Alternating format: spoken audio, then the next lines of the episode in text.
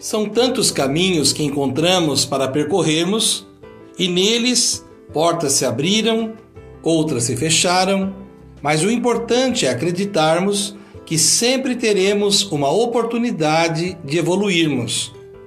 Não fiquemos presos em estradas que não nos levam a lugar algum. Felicidade não é a meta, mas sim o caminho.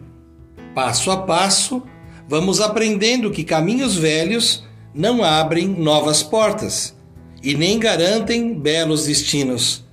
Se ninguém anda por nós, busquemos seguir em frente sem querermos encontrar atalhos ou desvios.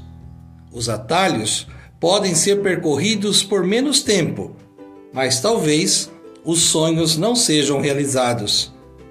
Para cada sonho, um caminho será necessário. Cultivando a cultura de paz, um grande abraço.